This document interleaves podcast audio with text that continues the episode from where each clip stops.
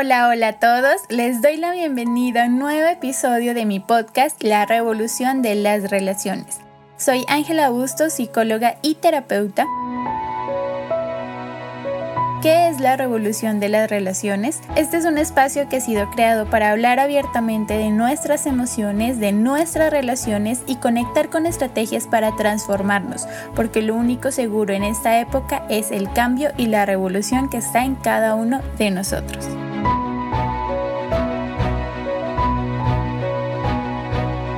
En el episodio del día de hoy vamos a hablar un poco acerca del amor propio y conectar con estrategias para poder llevarlo a la práctica y comenzar a cultivarlo en cada uno de nosotros. ¿Qué es lo primero que te imaginas cuando escuchas hablar de amor propio?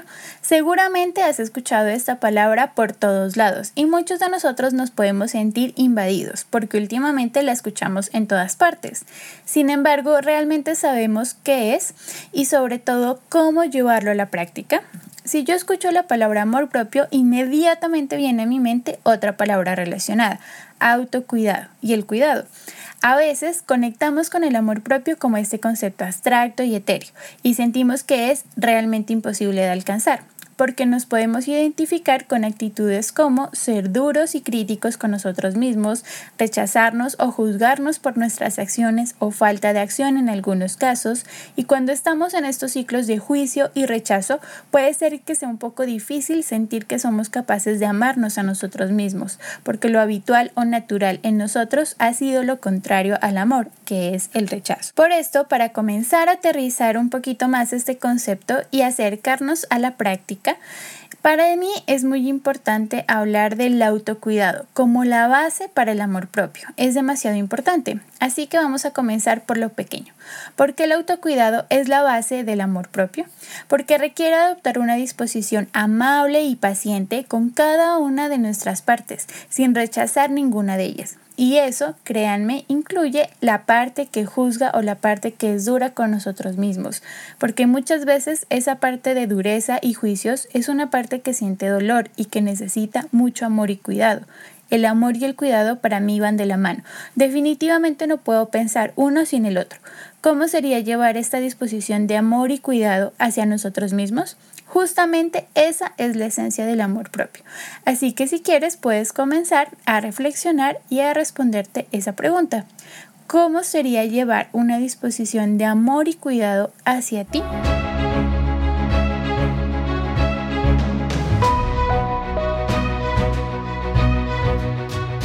En algunas ocasiones podemos llegar a sentir que el cuidado es una tarea demasiado grande, una tarea titánica, imposible de alcanzar. Puede ser porque el descuido y el daño son los constantes en nuestra vida y de hecho tiene mucho sentido. Si tendemos mucho al juicio y a la crítica, eso también se puede expresar en que nos descuidemos, en que vayamos incluso en contra de nosotros mismos, hagamos cosas que van en contra de nuestro bienestar. No les voy a mentir al decir que cuidarse es fácil, porque si no estamos tan familiarizados con el cuidado, podemos sentir que nos cuesta un poco el principio. Sin embargo, con un poco de práctica constante, comenzarás a abrir espacio a nuevas experiencias en ti. Si lo viejo y habitual es el daño, el rechazo, los juicios y la crítica, el cuidado será lo nuevo que vas a comenzar a cultivar en ti de hoy en adelante.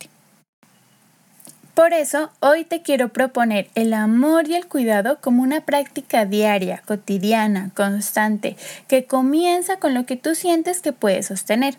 Sin intentar forzarte ni presionarte, el cuidado se convierte en esa semilla que vas cultivando en ti y que diariamente, con amor y paciencia, puede crecer y florecer. De hecho, podemos tomar este ejemplo. Al igual que las flores necesitan diferentes tipos de cuidado, tener aire, espacio, luz, agua, por decir los cuidados mínimos, nosotros también los necesitamos. Por ejemplo, imagina que tienes en casa una planta del color favorito. La mía sin duda sería una planta rosada y que solo le proporcionas agua y la riegas constantemente todos los días, algunos días incluso en exceso. Nunca le da el sol, nunca le da el aire, pero sucede que esta planta está en un lugar oscuro, donde realmente no le llega la luz del sol, ni tampoco le entra el aire suficiente, y está al lado de demasiadas cosas en un espacio abarrotado y desordenado. Por más agua que le pongas, probablemente esta planta morirá, porque no tiene los otros cuidados básicos y necesarios. Sin luz y aire, pronto comenzará a marchitarse, sus procesos biológicos se verán alterados y tampoco tendrá espacio para crecer, así que será muy fácil que se marchite. Cuando hablamos de amor propio y autocuidado, sucede algo parecido. Para cultivar la semilla del autocuidado y del amor, necesitamos tener en cuenta varios aspectos.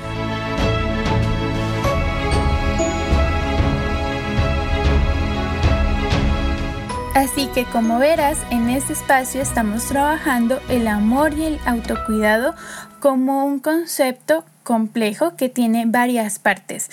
No se trata solamente de que te digas frases lindas o frases eh, bonitas o positivas. Eso claro que sí, puede ayudar. Sin embargo, puede que no sea suficiente. Al igual que si solo riegas tus plantas con agua y no permites que le dé el aire o la luz del sol nosotros también necesitamos de prácticas y de otras cosas para florecer. Así que vamos a hablar un poquito acerca de cuáles son esos aspectos que van vinculados al amor propio y al autocuidado. Sin duda está el cuidado del cuerpo, el cuidado de la mente y las emociones, el cuidado de la espiritualidad, el cuidado de la conexión y las relaciones con los demás. Vamos a mirar cada parte cada segmento que necesita cuidados y prácticas diferentes para poder crecer y que todos componen el todo del amor propio. La intención es que cultives todos los días cada una de estas partes. Vamos a revisar de qué se trata. La primera parte del cuidado y del amor propio está el cuidado del cuerpo. El cuerpo es nuestro vehículo a través del cual nos movemos por el mundo. ¿Cómo quieres moverte por el mundo? Yo quiero un cuerpo sano, fuerte y armonioso que me permita moverme con tranquilidad y seguridad. El enfoque no está en cómo se ve tu cuerpo por fuera, sino en las sensaciones físicas y cómo cultivar esas sensaciones de bienestar y armonía, porque tu cuerpo se puede ver esbelto o como los patrones de la sociedad nos lo indican, pero por dentro sentirte insegura, sentirte intranquila. Entonces, de eso no se trata, solamente de cultivar la parte de afuera no se trata. Se trata de cultivar sensaciones de bienestar y armonía en cada uno de nosotros. Por ejemplo, cuando nos sentimos en equilibrio emocional, podemos sentir calor en el pecho, una sensación de llenura, de relajación, sin tensión ni dolor.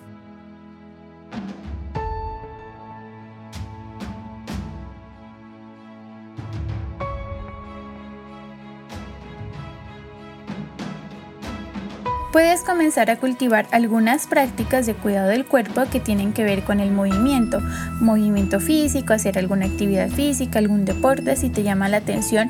Sin embargo, yo hago énfasis en el movimiento, no tanto en la actividad, porque lo que yo les decía hace algún momento, podemos ser deportistas de alto rendimiento si queremos y en el fondo sentirnos intranquilos e inseguros. Así que lo principal es que cuando tú vayas a realizar una rutina física, incorporar algunos movimientos, algún deporte, alguna actividad, que lo importante es que cada uno puede ir descubriendo qué es lo que le funciona a cada uno y con qué se siente a gusto, te enfoques en el movimiento al hacer esa actividad. Y poco a poco notar, por ejemplo, si salir a correr te ayuda a sentirte más tranquila, más tranquilo, a sentirte más relajado sin tensión ni dolor o si tiene el efecto contrario. Es muy importante identificar la función que tiene esa actividad para cada uno de nosotros más allá de ejecutarla.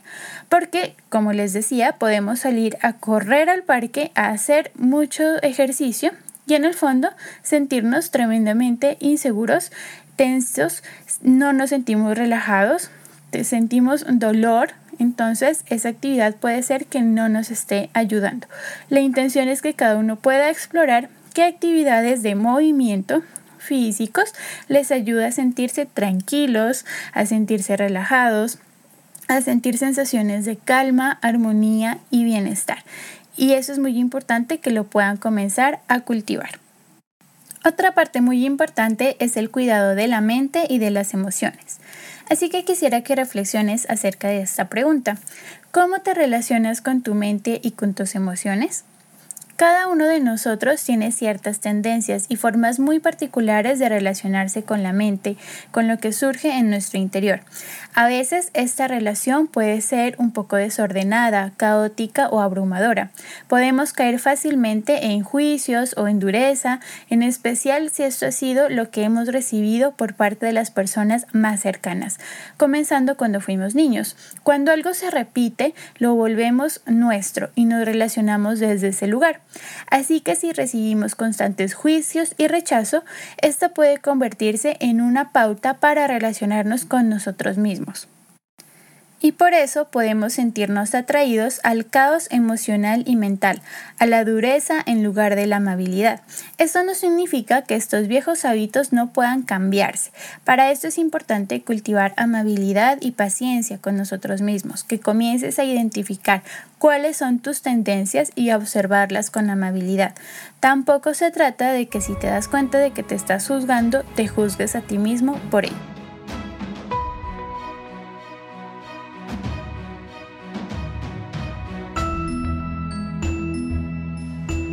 Hay una tercera parte acerca de cultivar el amor propio y el autocuidado y es el cuidado de la espiritualidad. Si de cuidado hablamos, el cuidado de la espiritualidad es una de las áreas de nuestro autocuidado que más ignoramos. La espiritualidad lo vamos a comprender como la capacidad para estar en conexión, con nosotros mismos, con los demás y llevando esa conexión a nuestro entorno, comunidad, medio ambiente, promoviendo bienestar y no daño a través de cada una de nuestras acciones. Así que puedes reflexionar acerca de esta pregunta. ¿Cómo promueves bienestar y no daño en tu comunidad? Puedes comenzar con tus grupos más pequeños, con tu familia, con tus amigos, con tus vecinos, con el barrio. Lo importante es que puedas comenzar a identificar cuál es la conexión que tienes con tu entorno, con tu comunidad y contigo mismo. Lo contrario de la espiritualidad es la desconexión, el daño, las lesiones y la agresión. Y por último está el cuidado de la conexión y de las relaciones. Si a veces estamos en piloto automático, lo cual significa hacer cosas de forma muy rápida y sin darnos cuenta con nuestras emociones al juzgarnos y criticarnos, también nos puede pasar algo parecido en nuestras relaciones. Caemos en conductas que promueven los conflictos, la ruptura, el aislamiento y la desconexión, incluso cuando realmente no lo deseamos. Por ejemplo, podemos caer en criticar y juzgar a los demás ver maldad en los demás, tratar a las personas como si fueran cosas o caer en conductas de agresión o sumisión. Cuando repetimos estas conductas una y otra vez, es apenas lógico que lo que se repita en nuestras relaciones sean los conflictos, aun cuando queremos crear algo diferente. Intentar cultivar armonía y confianza a través de las conductas conflictivas es como intentar apagar un incendio con gasolina. Realmente no es nada efectivo, ¿cierto? Una forma de salir de estas conductas repetitivas y automáticas es permitirte conectar con tu intención. ¿Qué te gustaría construir en tus relaciones? ¿Qué te gustaría aportar al mundo? Trata de reflexionar y de responder estas preguntas en ti y no desde los demás, porque a veces nos distanciamos de nuestras relaciones y no asumimos nuestra responsabilidad en la creación de paz, tranquilidad y bienestar. Creemos que los conflictos se resuelven si los demás cambian, pero nosotros seguimos haciendo exactamente lo mismo. Ahora que tenemos claro de qué se trata el amor propio y cómo llevarlo a la práctica, te puedes preguntar, bueno, ¿qué hago? ¿Por dónde comienzo? Ten en cuenta que el amor propio y autocuidado no son una meta ni un objetivo a lograr, sino una disposición para afrontar la vida, que puedes cultivar a través de prácticas cotidianas sin forzarte ni presionante, cultivando fluidez y armonía. Así que bueno, ¿cómo podemos comenzar a cultivar estas prácticas de amor propio? Si llegaste a este punto del podcast, seguramente estás muy interesado en hacer un cambio y estás comprometido para cultivar tus prácticas de bienestar. Puedes comenzar con lo que tú sientas que puedes sostener. Si puedes sostener acciones pequeñas del cuidado de tu cuerpo, comienza por ahí. Simplemente llevando tu atención a permitirte sentir calma y tranquilidad. Puedes explorar todas aquellas acciones que te producen sensaciones de tranquilidad. Algunas personas les ayuda, por ejemplo, comenzar a explorar el cuidado de sí mismos, el tomar algo caliente, sentir una textura suave, permitirse un trato amable consigo mismos, Trata de explorar con curiosidad para descubrir qué es lo que necesitas, porque resulta que en un momento te ayuda a sentir calma y tranquilidad el simple hecho de enfocar tu atención a tu respiración y observar cómo el aire entra por tu nariz hacia tus pulmones. Pero en un momento siguiente puede ser que esto no te ayude para nada. No te preocupes, no pasa nada. Permítete seguir explorando y descubriendo, sintiendo curiosidad por tu experiencia y siendo amable contigo. Así que para cultivar el amor propio es importante que tú descubras qué es lo que a ti te funciona. No hay recetas ni fórmulas mágicas. Espero que este capítulo haya sido de ayuda para ti, para que comiences tu exploración en el camino hacia el amor propio. Me encuentras en Instagram como Ángela B Psicóloga. Les voy a dejar los links en la descripción y también el link para que se puedan suscribir a mi newsletter donde les estoy enviando también ejercicios prácticos y contenido para que sigan cultivando su bienestar consigo mismos y con sus relaciones. Si este capítulo te gustó, por favor ayúdame a seguir creciendo, compártelo con tus amigos, compártelo en tus redes sociales y me puedes etiquetar como Ángela B Psicóloga para poder seguirte y crear esta linda comunidad. Nos escuchamos en un próximo episodio.